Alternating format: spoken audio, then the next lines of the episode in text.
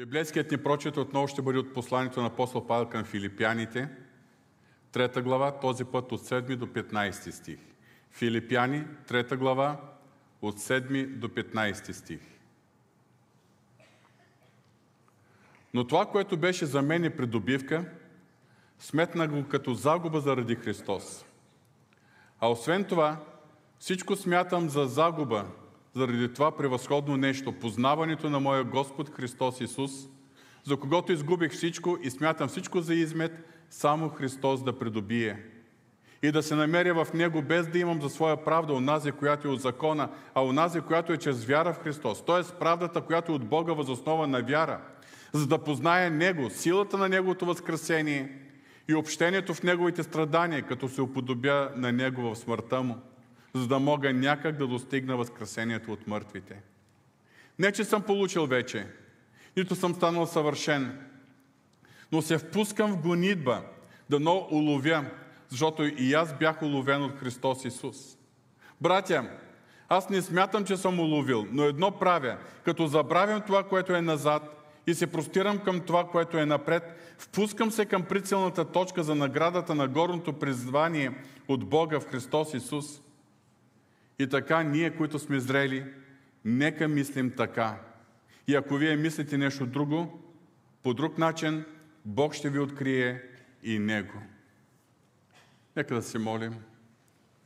Боже святи, наистина и ние често пъти мислим по друг начин. Но те молим тази сутрин, открий ни това, което е Твоята воля. Дай ни дълбоко прозрение върху истината на Твоето Слово. Дай ни дълбоко духовна чувствителност, за осъзнаем Твоя призив към нас. И помогни ни, Господи, Словото, което слушаме, оживено чрез Твоя дух, да се всели дълбоко в сърцата ни и да даде плод. Това те молим в името на Исус. Амин.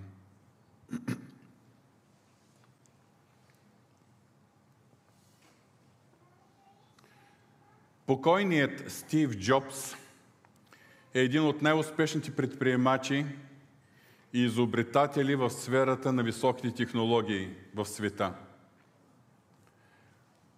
Въпреки, че той е притежавал и е бил главен изпълнителен директор на различни компании, името му се свързва главно с компанията Apple, на която той е съосновател, дългогодишен председател на съвета на директорите и дългогодишен главен изпълнителен директор. Всички сме чували неговото име. Той е починал през 2011 година на 56 годишна възраст. Покосен от рак на панкреаса. В интернет пространството се разпространява информация за неговите последни думи. Ще ги срещнете в различни редакции, може поради различните преводи и преводачи. Но аз ще цитирам част от неговото изказване със съкръщение. Да, аз стигнах до върха на успеха в бизнеса. В очите на другите бях символ на успех и подражание. Въпреки това, с изключение на работата, имах малко поводи за радост. Накрая богатството ми е само факт. Цифри, които не топлят. Сега, когато лежа на болничното легло, ясно си давам сметка, че всички успехи, с които бях толкова горд, са незначителни с наближаването на неизбежната ми смърт. Когато остана сам в тъмното и гледам студената светлина на медицинските уреди около мен, усещам леденото дихание на смъртта. Тя ми чака и ми се усмихва. Едва сега разбирам, след като имам достатъчно пари, че трябва да има и нещо друго, което да дава смисъл. Че в живота си трябва да следваме други цели, не тези, които са свързани с богатството трябва да има нещо по-важно. Богатството, което съм спечелил, не мога да взема със себе си. Колко е жалко, когато човек цял живот преследва цели и постига невероятни успехи, става известен и популярен и хората му се възхищават, но в края на живота си той осъзнава, че всичко, което е постигнал, няма смисъл, няма стойност. Сърцето му е изпълнено с чувство на празнота и неудовлетвореност. Искам да ви кажа, скъпи брати и сестри, че Стив Джобс не е единственият, който достига до това заключение. Всеки човек се стреми към щастие, всеки човек се стреми към някакво вътрешно удовлетворение. Но хората, които не познават Господа, го търсят в погрешна посока. Резултатът е точно този, че в края на живота им те ще усетят това чувство за празнота и безсмислие. Както знаете, вече трета поредна неделя разглеждаме въпросите, свързани с смисъла на живота и то от библейска гледна точка. Разглеждаме истините, които ни разкрива свещеното писание, които ако поставим като основа на нашия живот, ако те определят ценностите, които да ни ръководят, и ако те определят целите, които ние преследваме, към които се стремим, към които ние насочваме своята ревност и страст и усърдие, то тогава, когато дойде нашият край и когато погледнем назад, ние ще установим, че не сме живели на празно. Че след себе си оставяме следа, че сме допринесли плод за прослава на Господа. Нека да припомня накратко някои важни неща, които споделих с вас миналите две недели. Съгласно Божието Слово, на първо място, всички хора са, сме създадени с конкретна цел. И тя е да познаем своя Творец и след като се обърнем към Него и, и ние да продължим да растем в познаване на Господа.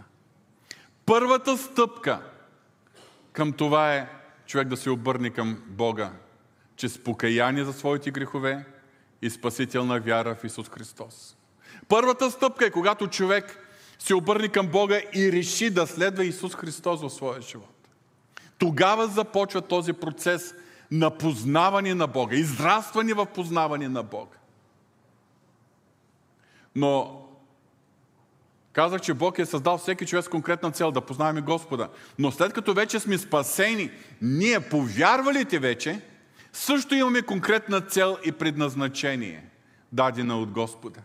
И това не е само да растем познаване на Бога, но както четахме в Божието Слово, че ние сме Негово творение, създадени в Христос Исус, за добри дела, в които Бог отнапред е наредил да ходим.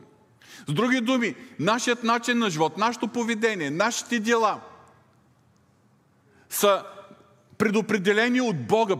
Това е нашият призив, нашето предназначение. Ние не сме спасени чрез добри дела.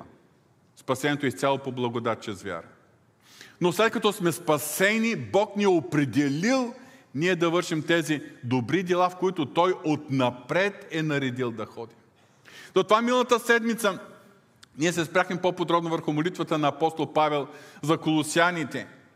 Молитва, с която той се моли, ние вярващи да се изпълним с познаването на Неговата воля, чрез пълна духовна мъдрост и разбиране, за да постъпваме достойно за Господа, да му бъдем угодни във всичко, да принасяме плод във всяко добро дело и да растем в познаването на Бога.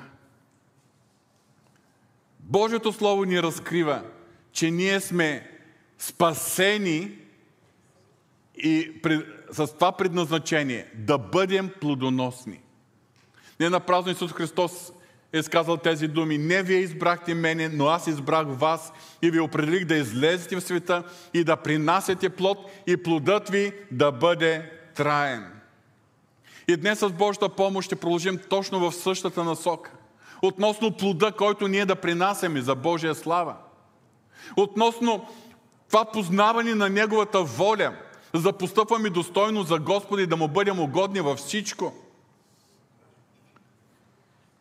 Началото започнахме тази поредица с думите на апостол Павел в Филипяни 3 глава. Ще ви припомня 7 и 8 стих. Но това, което за мен беше придобивка, сметна го като загуба заради Христос. А освен това всичко смятам като загуба заради това превъзходно нещо. Познаването на моя Господ Христос Исус, за когото изгубих всичко и смятам всичко за измет, само Христос да придобие. Но сега ще продължим и с следващите Негови думи. 13 до 15 стих. Братя, аз не смятам, че съм уловил, но едно правя, като забравям това, което е назад и се простирам към това, което е напред, впускам се към прицелната точка за, горното, за наградата на горното призвание от Бога в Христос Исус. И така ние, които сме зрели, нека мислим така. И ако вие мислите нещо по друг начин, Бог ще ви открие и Него. Така че днес нашата тема ще бъде свързана с нашата прицелна точка, т.е. с призванието от Бога. След като Бог ни е спасил чрез своята благодат, Бог ни е призовал да го следваме и следвайки го, да му служим. Да служим на Него, като служим на хората около нас. Отново ще повторя тази мисъл, която повтарям във всяко едно от тези богослужения. Ние сме свикнали с израза Бог има план за тебе. Бог има план за твоя живот. Божиите мисли, Божиите планове се мисли за добро, за бъдеще, за надежда.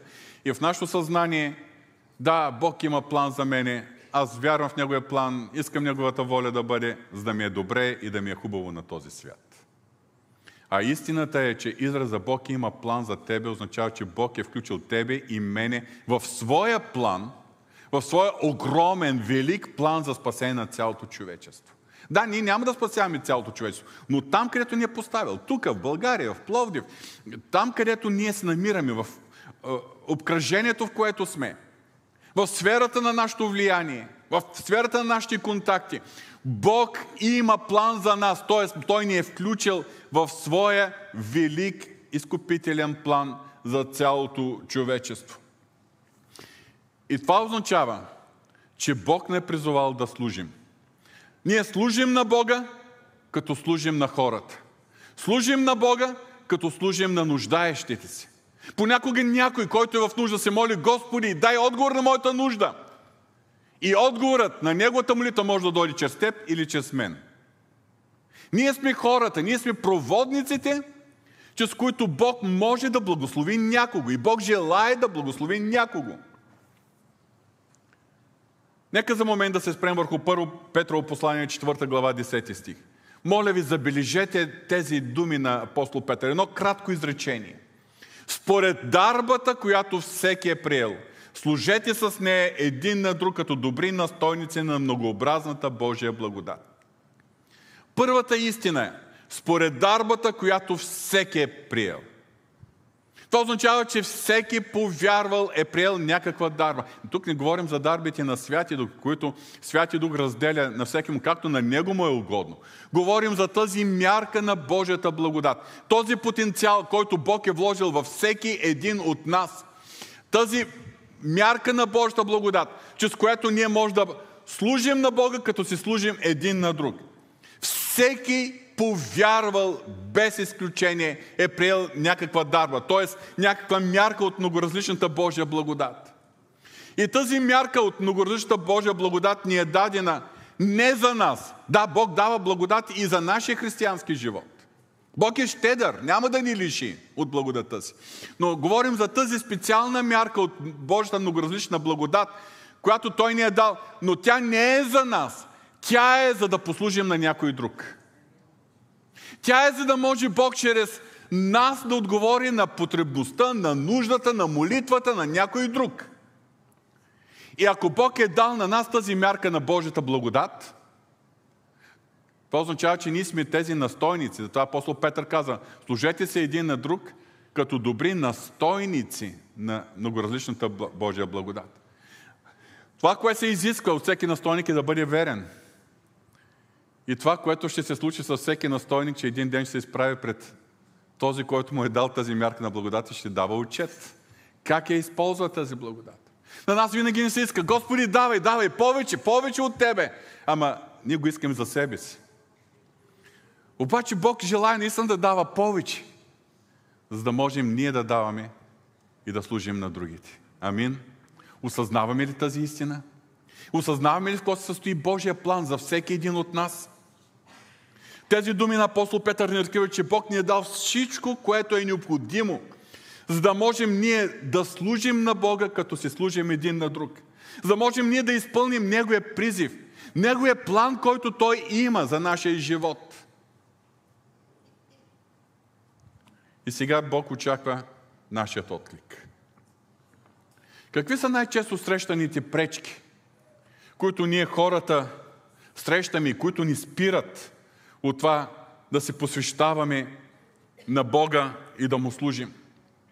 Да, ние хората сме различни. И когато осъзнаем Божият призив да му служим, по различен начин отреагираме. Е, аз не, не мога да опиша всичките възможни начини, по които човек може да отреагира, но ще посоча само три примера. Някои вярващи са като Моисей на 40 годишна възраст. Какво имам предвид? Те са ентусиазирани и бързащи да служат на Бога и на хората. Обаче да си припомним, че на 40 годишната си възраст Моисей се е впуснал да послужи в кавички на Бога и на народа си по един начин, по който Бог ни го е призовал и във време, в което Бог ни го е повикал. Ние четем в Деяните на апостолите 7 глава защитната реч на дякон Стефан. И в своята защитна реч той използва точно този пример за Моисей. И той, е, дякон Стефан е казва следното. И като видя да униправдават един от тях, защити го и отмъсти за потиснатия, като уби египтянина – като мислеше, че братята му ще разберат, че Бог чрез неговата ръка им дава избавление, но те не разбраха. И както за Моисей на 40 годишната си възраст, така и за много вярващи, които са бързи и се впускат така да послужат на Бога с голям ентусиазъм, с, а, на база на собствените си сили, преценки, мъдрост, способности – тогава резултатът е както при Моисей. Разочарование и той се наложил да бяга в чужда страна заради своето престъпление. Други вярващи са като Моисей, обаче на 80 годишната му възраст. Тоест, Бог явно ги призовава, обаче те не желаят да откликнат на Божия призов. Не желаят, не са готови да напуснат своята зона на комфорт. Нека си припомним, че на 80 годишната си възраст Бог е срещнал Моисей край един горящ храст. Бог го е повикал да откликне и да отиде в Египет и да послужи за избавлението на Божия народ.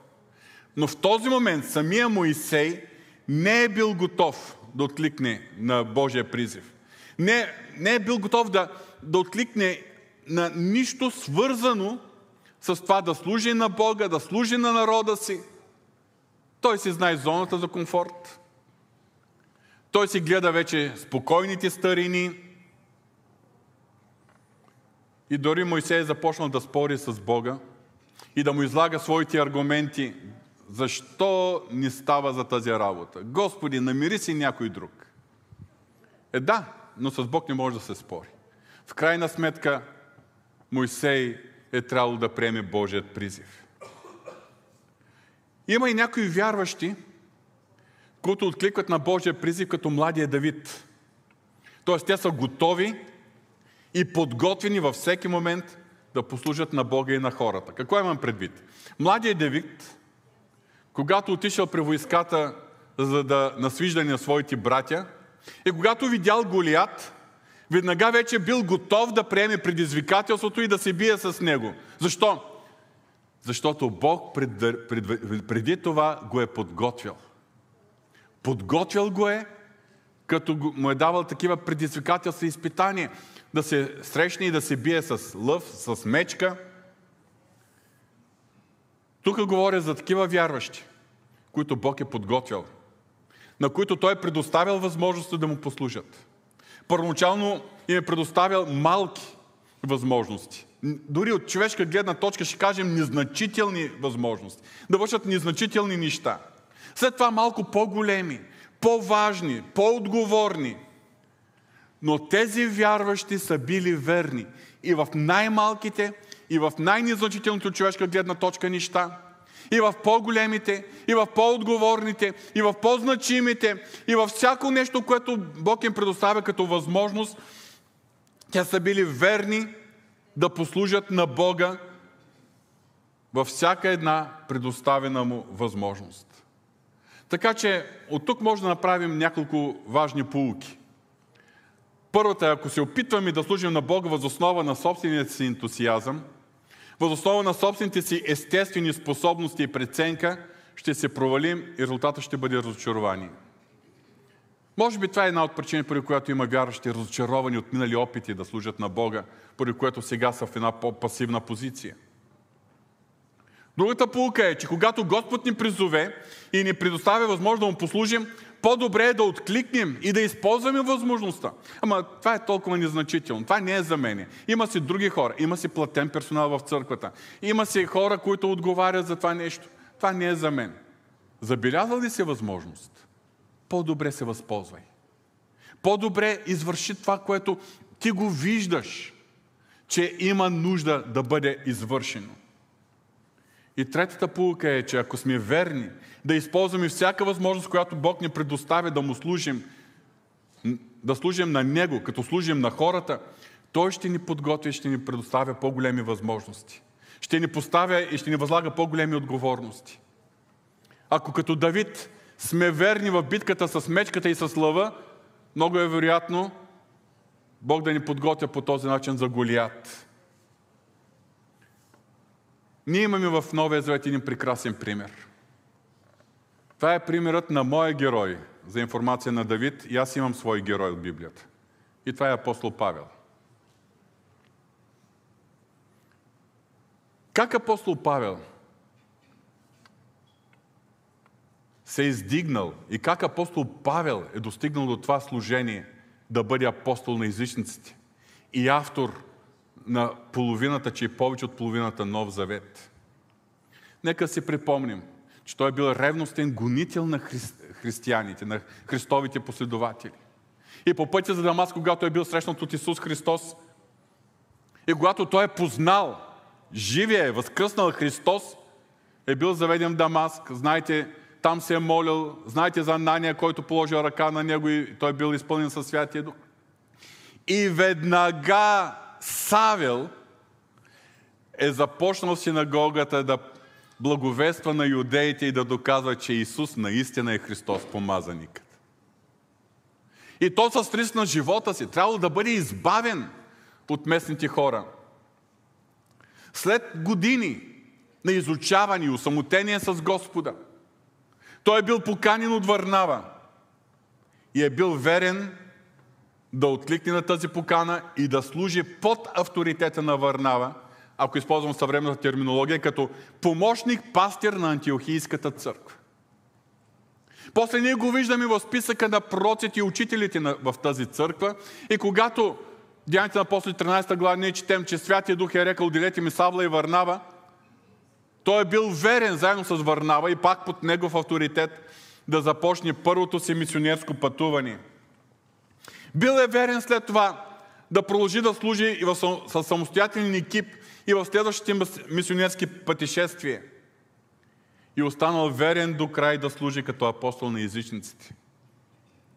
Винаги примерът на апостол Павел ме възхищава, но знаете ли как той окачествява своето е, служение или как той е достигнал до това служение? Отговорът намираме в 1 Тимотеево послание, 1 глава, 12 стих. Благодаря на Христос Исус, нашия Господ, който ми даде сила, че ме... Какво предполагате, че е писал?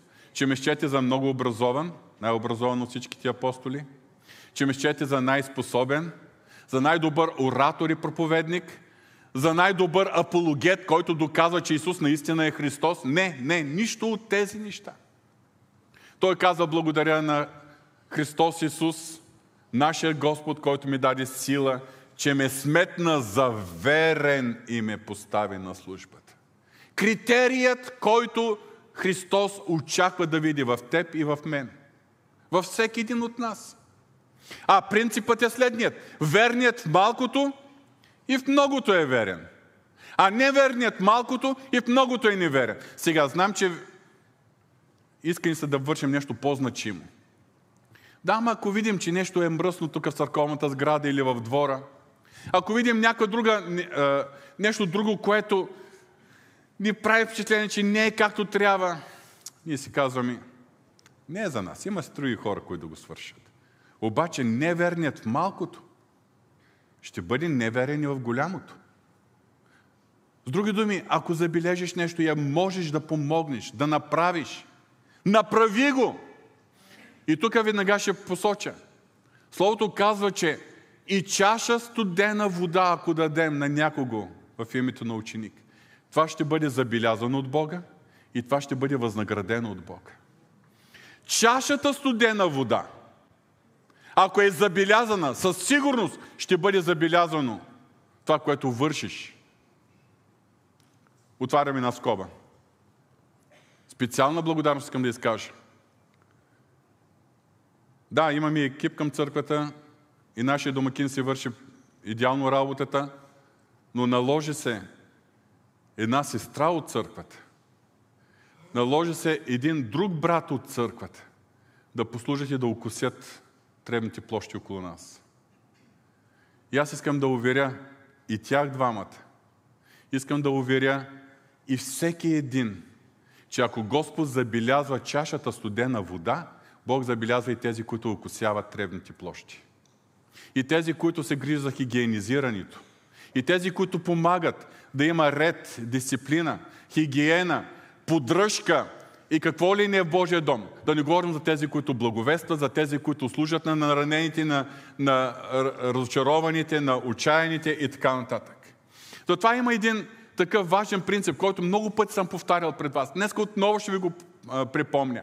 Направи това, което можеш, с това, което имаш, там, където си. Направи това, което можеш, с това, което имаш, там, където си. Чрез нашата верност, дори и в най-малките, в най-непривлекателните и според нас хората най-незначими неща, Господ как на практика можем да послужим на Бога? В съзнанието на някои вярващи, служител на Бога винаги е свързано с самвон. Значи трябва да си проповедник, най-малкото, или пастир, или е, някакъв служител, ръкоположен, дякон, презвитер, или пък може би тези, които са в екипите, които обслужват богослужението. Например, неделното училище, разпоредители, групата за хваление, групата за работа с новоповярвали и така нататък.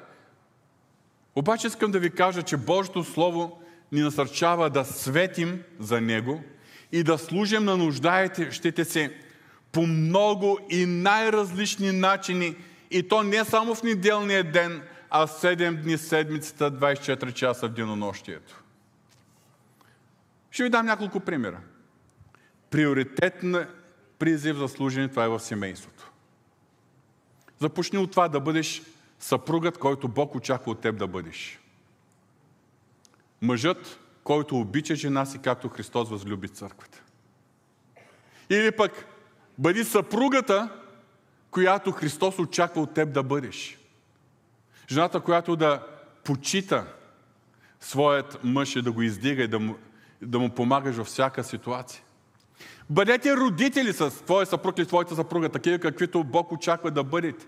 Да придавате вярата си, чрез, на първо място чрез личния си пример, с съветите си и много важно, чрез молитвите си, ежедневните си молитви на своите деца, на своите внуци. За младите, бъдете децата, които Бог очаква да бъдете. Деца, които почитат своите родители, които им се покоряват, които ги зачитат. Също така, едно от полета, където да служиш на Господа, това е твоето работно място или твоето училище или университет. Служи на Господа на работното си място, в училището си. Ако си ученик или студент, бъди прилежен ученик и студент. И помагай на другите, но не за да приписват на изпитите. Помагай на другите. Ако си лекар, грижи се за пациентите, като показваш Христовата любов. Ако си учител, не само преподавай учебния материал, но възпитавай децата си в това, което е истинно и правилно. Ако си механик, работник, ако работиш на някаква машина, на поточна линия, бъди усърден, прецизен в работата си. Ако си економист, бъди точен и прецизен във всички учети. Ако, рабо... ако работиш каквато и да е работа, бъди честен, плащай всичките си дължими данъци на държавата. Не се опитвай да прикриеш нещо. Ако си продавач в магазин, не пропускай да зададеш касова бележка. Каквото и да работиш, бъди съвестен, честен и прилежен работник, студент или ученик и работи или учи като за пред Господа. Как да служим на невярващите около нас? Ами, може да се наложи с практична помощ. Може някой възрастен съсед да се нуждае, да помогнеш в нещо. Може някой друг човек около тебе. Не говоря в църквата. Там, където си, на работното място, там, където живееш, дори и на улицата може да е непознат. Човек, който се нуждае от твоята податена ръка, от твоята помощ, от най-различно естество. И като излезем от тази сграда, ние веднага ще срещнем десетки и стотици и хиляди хора, които се нуждаят от нашето свидетелство. Да, някой вярващ така се представя, че ще дойдат големите евангелизации, големите велики евангелизатори. Целият Пловдив ще се събере, за да приема Исус Христос. Не. Човек на човек. Това е начин по който ние сме призовани на първо място да благовестваме с хората, до които имаме контакти, на които имаме своето влияние. Да служим на вярващите в църквата. Еми, ако наистина ние сме бдителни, имаме това духовно прозрение, ако, както миналата неделя ние, е, обърнах вниманието върху молитва на апостол Павел, ние се изпълваме с познаването на Божията воля, с пълна духовна мъдрост и проумяване. Тогава като се съберем тук на това място, било в неделното ни богослужение, или седмични събития, или малки групи, по домовете или в църквата, във всичките ден, когато сме с вярващите, Господ ще ни помага да усетим, да разберем, да, да бъде привлечено вниманието ни към нуждата на някой. Може би ще видиш, че на някой лицето е помръкнало, повяхнало. Може да да го пригърнеш. И да му кажеш, братко, какво става с тебе? Аз не съм всемогъщ. Не мога във всичко да ти помогна, но поне мога да ти изслушам. И когато го, го изслушаш, може да му кажеш, а мога и да се помоля за теб. Или мога да ти насърча, като ти споделя мое свидетелство. И аз съм преминал през подобна ситуация. Зная, че Бог по този начин действа. И по този, да се насърчим заедно един на друг. И това ни казва Божието Слово. Да ни изоставяме събиранията си но да бъдем заедно, да се насърчаваме един друг, колкото повече времето наближава. Когато ние сме готови да служим, тогава ние ще забележим, ще имаме усета да разпознаем кога някой вярваше в беда и се нуждае от помощ. И ще можем да му помогнем. Защото ако нямаме този усет, просто ще се минем към нужда, край нуждаещия се, без дори да го забележим. Бъди готов също така, ако се наложи да свършиш нещо с ръцете си, да помогнеш с способности, които имаш. Да направиш нещо, което църквата има нужда. Или някои вярващи от църквата имат нужда. Да се включиш в някоя инициатива. Ето, направих съобщение. Има нужда на 12 август за включване на вярващи в фестивала на надеждата. Да ви споделя ли други нужди? Еми, извън учебната година, във времето на вакансиите, грижата или за децата се осъществява от доброволци. Детското служение във вакансия. Вчера получих съобщение от ръководителка на детското служение, че за днеска няма записани доброволци, които да се грижат за децата. Не знам, може някой да откликнал в последния момент. Но до вчера нямаше записани доброволци. За всяка неделя се записват такива доброволци. Еми, понякога има нужда да съберат семействата. И ние много пъти сме разговаряли, понеже, нали, знаете, и моят син, семе... семействата, така сме говорили, какви са възможности да се съберат семейства тук, да общуват, да се опознават, да бъдат получавани в нещата, които са важни за семействата. Говорим за младите семейства. И те казват, най-големият проблем, какво ще правим с децата си. Еми, за да можеш да има такива събирания, добре е да има някои, които не са в този кръг, за който е предназначено въпросто събиране, да дойде да помогне и да се грижи за децата на семействата. Ама, откъде на къде ще им гледам децата? Служени в малкото. Служени в малкото. И Господ те подготвя за нещо повече. Чашата студена вода, която няма да остане незабелязана от Господа. Има толкова много начини, по които не може да служим на вярващи в църквата. Необходимо е само да имаме сърце. Сърце, което е готово да служи. Сърце, което е чувствително към нуждите на хората. И към нуждите на църквата, и към нуждите на делото Божие, към нуждите на невярващите навън. И когато сърцето ни е чувствително, ние ще забелязваме тези възможности. И ще откликваме. Съвсем накратко искам да представя на вашето внимание три важни истини относно Божия призив. Има различни начини, по които вярващи откликват на Божия призив. Някои вярващи просто нямат разбирането, че всички сме призовани да служим на Бога. Точно за такива е насочено посланието ми през тези няколко недели. Моят апел е приемете тази истина, че Бог е включил и вас, тебе лично, в своят план и те е призвал да му служи. Дал ти е някаква дарба. Но също така е възможно да има вярващи, които осъзнават, че са призвани да служат на Бога, но се плашат. Плашат се, страхуват се. Как да напуснат зоната на комфорт? Знаят, че няма да се справят. Защото Божия призив е толкова велик, толкова голям. И тук искам да посоча три важни истини, които откривам в Новия Завет. Първата е, че Божият призив към нас никога не е според нашите естествени човешки способности и възможности. Винаги Божия призив към нас надхвърля естествените човешки способности, знания, мъдрост, ресурси. И ние, когато осъзнаем, че трябва да послужим по начин, който надхвърля самите нас, се плашим. Няма да се справи, няма да мога. По същия начин като Моисей. Нека си припомним, че той е спорил с Бога. И му каза, кой съм аз? Ако отворим свещеното писание, ще видим, че също се е случило с Гидеон, с пророк Еремия и така нататък. Примерите от Божието Слово ни показват, че много мъже и жени, призовани от Бога, са се плашили от Божия призив. Защото Божия призив е надхвърлял техните възможности. Но искам да ви посоча, скъпи брати и сестри, нещо важно. Бог не ни призовава според нашите човешки способности, но ни дава необходимите способности за да изпълним Неговия призив. Бог не призовава съвършените, а усъвършенства и подготви и усъвършенства призованите.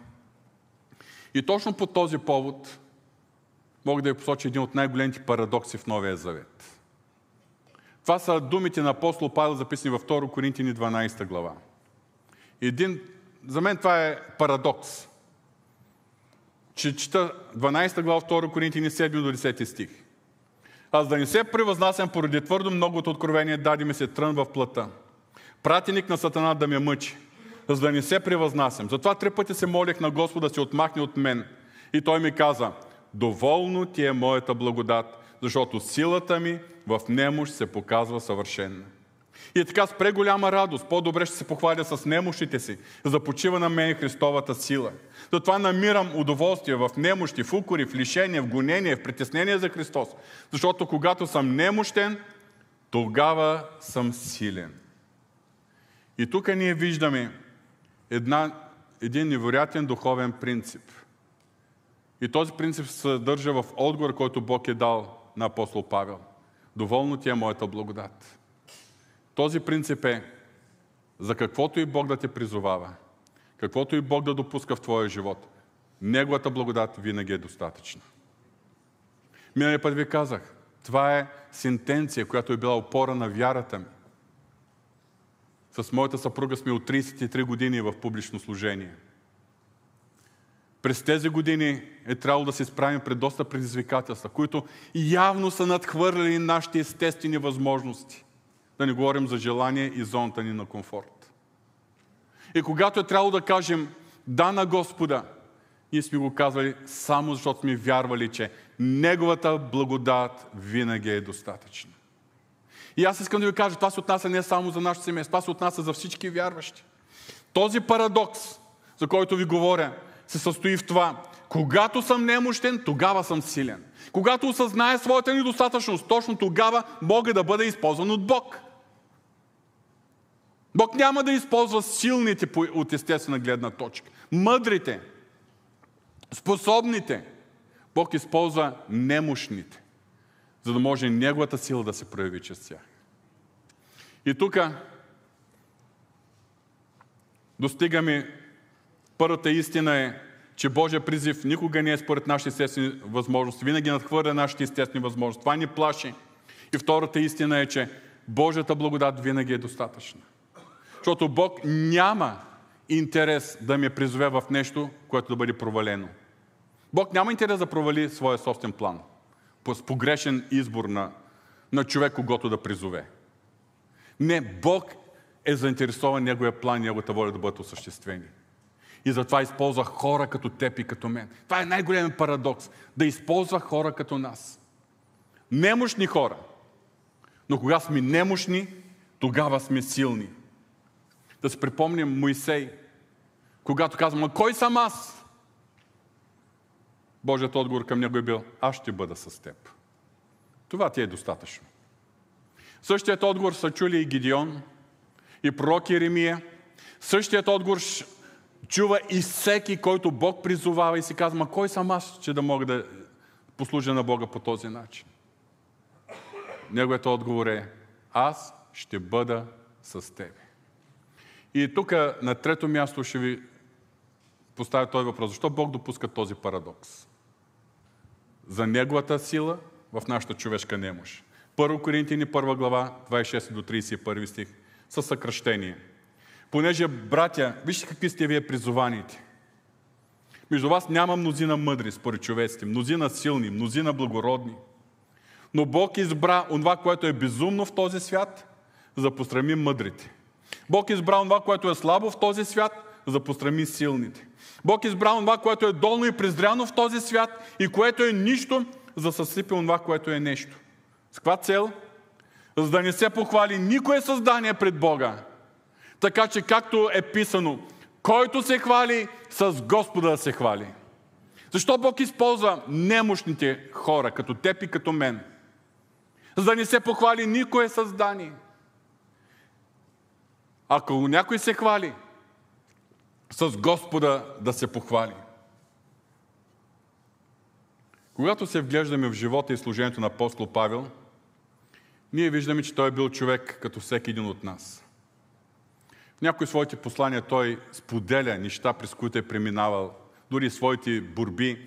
Даже в 1 Коринтини 15 глава пише, той са, 2 Коринтини 7 глава пише, откакто дойдохме в Македония, плата ни нямаше нико спокойствие, от но от всякъде бяхме в отеснение. Отвън борби, отвътре страхове. Обаче, кое го е крепяло? Първо Коринтини 15.10.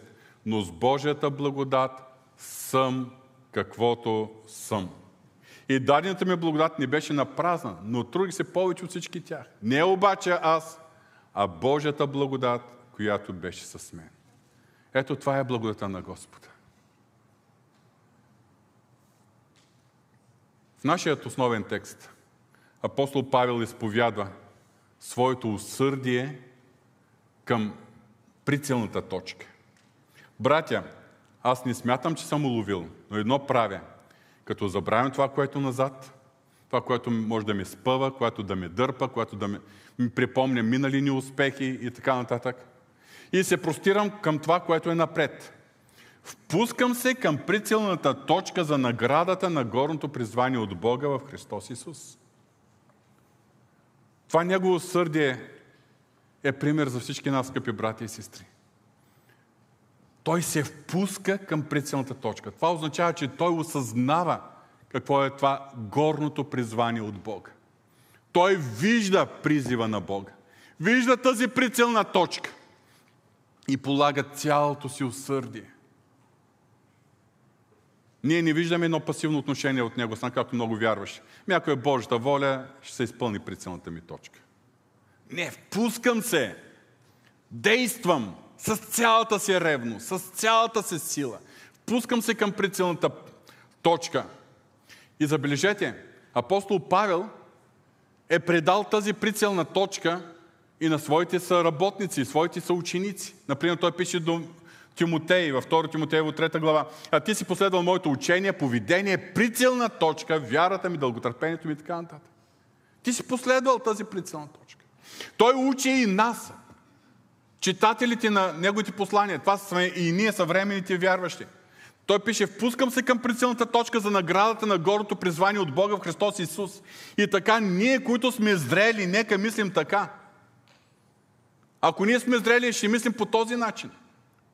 Но ако вие мислите нещо друго, Бог ще ви открие. Ама аз мисля по друг начин. Господ ще ти открие. Това е начина. Това е което Бог очаква от нас.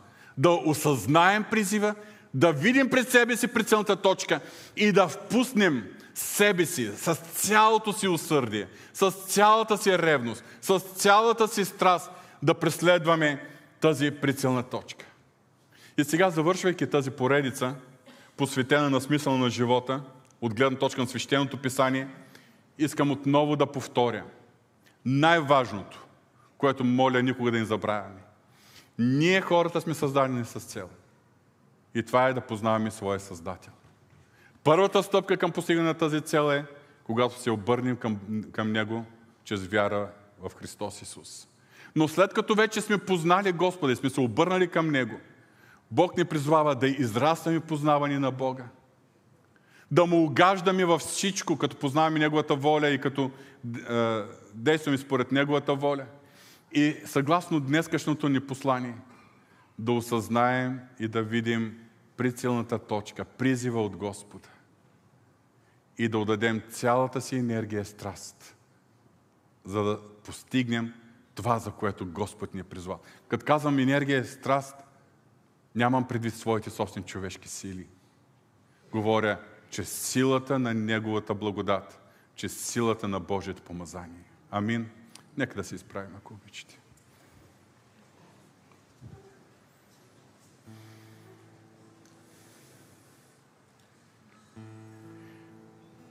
За нас е привилегия, Господи, че още преди създанието на света Ти си ни видял, Ти си ни избрал и си ни включил в своя план. Но си ни включил не само като пасивни спасени, които да се радваме на спасението си и един ден да наследим вечния живот. Ти си ни включил като Твои активни слуги на тази земя. Ти си ни включил, Господи, като такива, на които Ти разчиташ и да вършат Твоята воля и чрез които Ти да благославяш други. Господи, благодарим Ти. Благодарим Ти, че ни откриваш Твоята воля и план и ни помагаш да разберем, че точно в това се състои смисълът на нашия живот – точно това ни води към това вътрешно пълно удовлетворение. И това съзнание, Господи, че нашия живот е изпълнен със съдържание, че не е изживян на празно. Господи, благодарим Ти за призива на Твоето Слово. И аз те моля в името на Исус Христос, тези думи да се запечатат дълбоко в нас. И в моето сърце, и в сърцата на всички мои брати и сестри и приятели. Тези думи да се запечатват. И ако някой все още не е откликнал на Твоя призив, помогни му да осъзнае Твоя повик, да чуе гласа Ти. Ако някой се бои и се страхува, помогни му да бъде смел и му покажи как Твоята благодат и сила се проявява човешката немощ. За всеки един от нас, Господи. Благодарим Ти, благодарим Ти, че ни призоваваш и че ни помагаш, Господи, да служим на най-великата кауза каузата на Твоето царство. И по този начин едно единствено име да бъде издигнато и прославено. И това е името Исус Христос. На Него да бъде слава и почет до вечни векове. Амин.